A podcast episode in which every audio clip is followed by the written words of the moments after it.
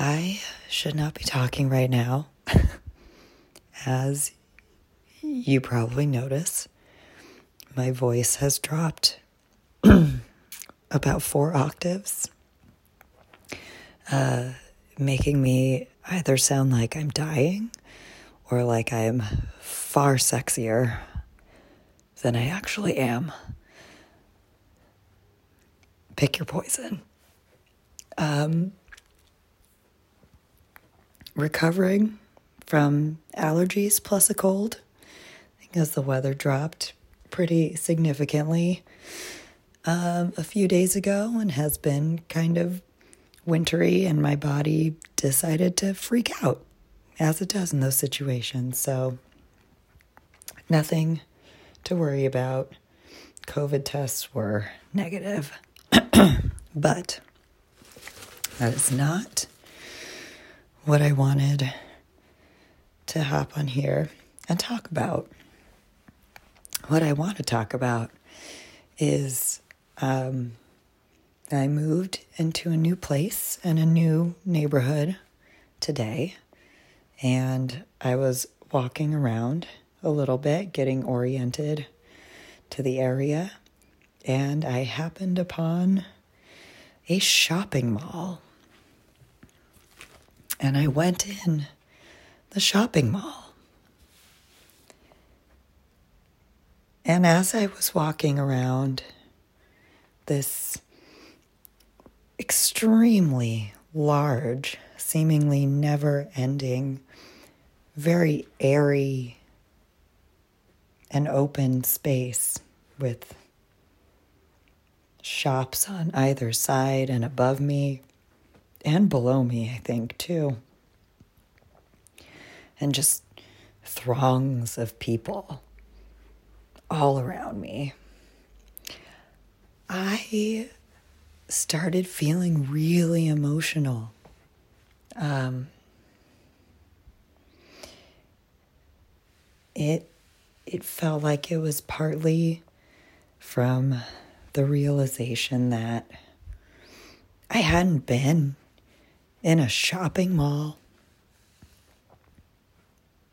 for like, it's been two years. Haven't been in a shopping mall. And just something that was such a a normal part of my existence and I think a lot of people's existences um, being in there just really felt like a marker in time and how much time has passed and what the quality of that time was and um, and then also the fact that I I'm still living out of suitcases. I've been living out of suitcases for like 10 months now. 9 or 10 months. and like I can't just go to the mall and go shopping and get things for myself and for the house like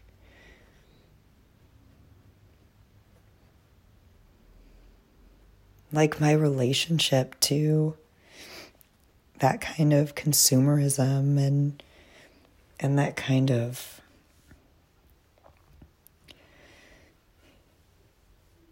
practice of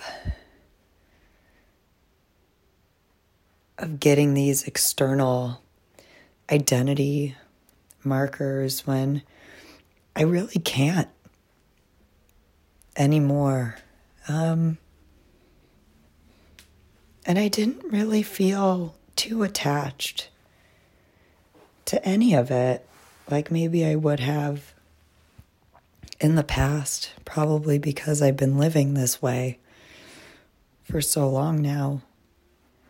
Um, but like, I really, I really can't get things for myself unless they're they're a necessity or if it's something that I'm going to be carrying or adorning my body with, because my body really is the only thing that I can adorn and decorate and and be creative with right now. It can't be too heavy. Cuz I have to I have to be able to carry it on my own. Um, so it's just it's it's interesting. Um, it is really interesting, and you know, that's not to say that I can't, you know, that I'm have to be so rigid with myself that I can't, you know, go into a mall and maybe buy something small that brings me joy or or, you know, even the necessities that I need to purchase that they can maybe be a little bit pricier because I'm investing in better quality things, you know,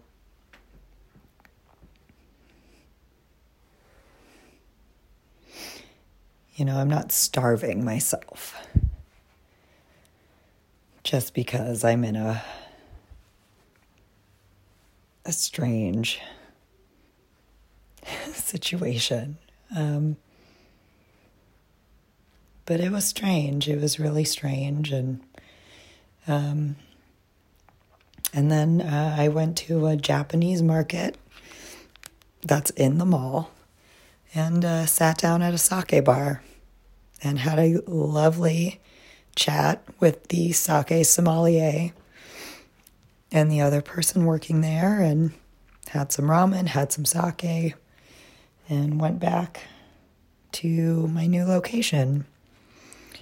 Um,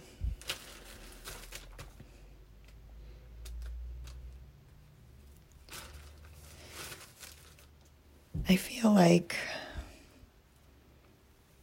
there are other things about walking through the mall that were making me feel a little emotional, but I'm not totally sure if they're conscious yet, you know. But those are the the stories that came to mind first and I think like a lot of what's happening in my life. A lot of what's going on internally for me is not going to be completely clear until I'm in a new part of my life. So I'm going to rest rest my voice now so I don't hurt myself and uh,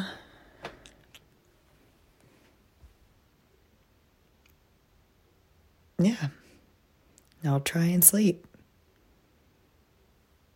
Night all.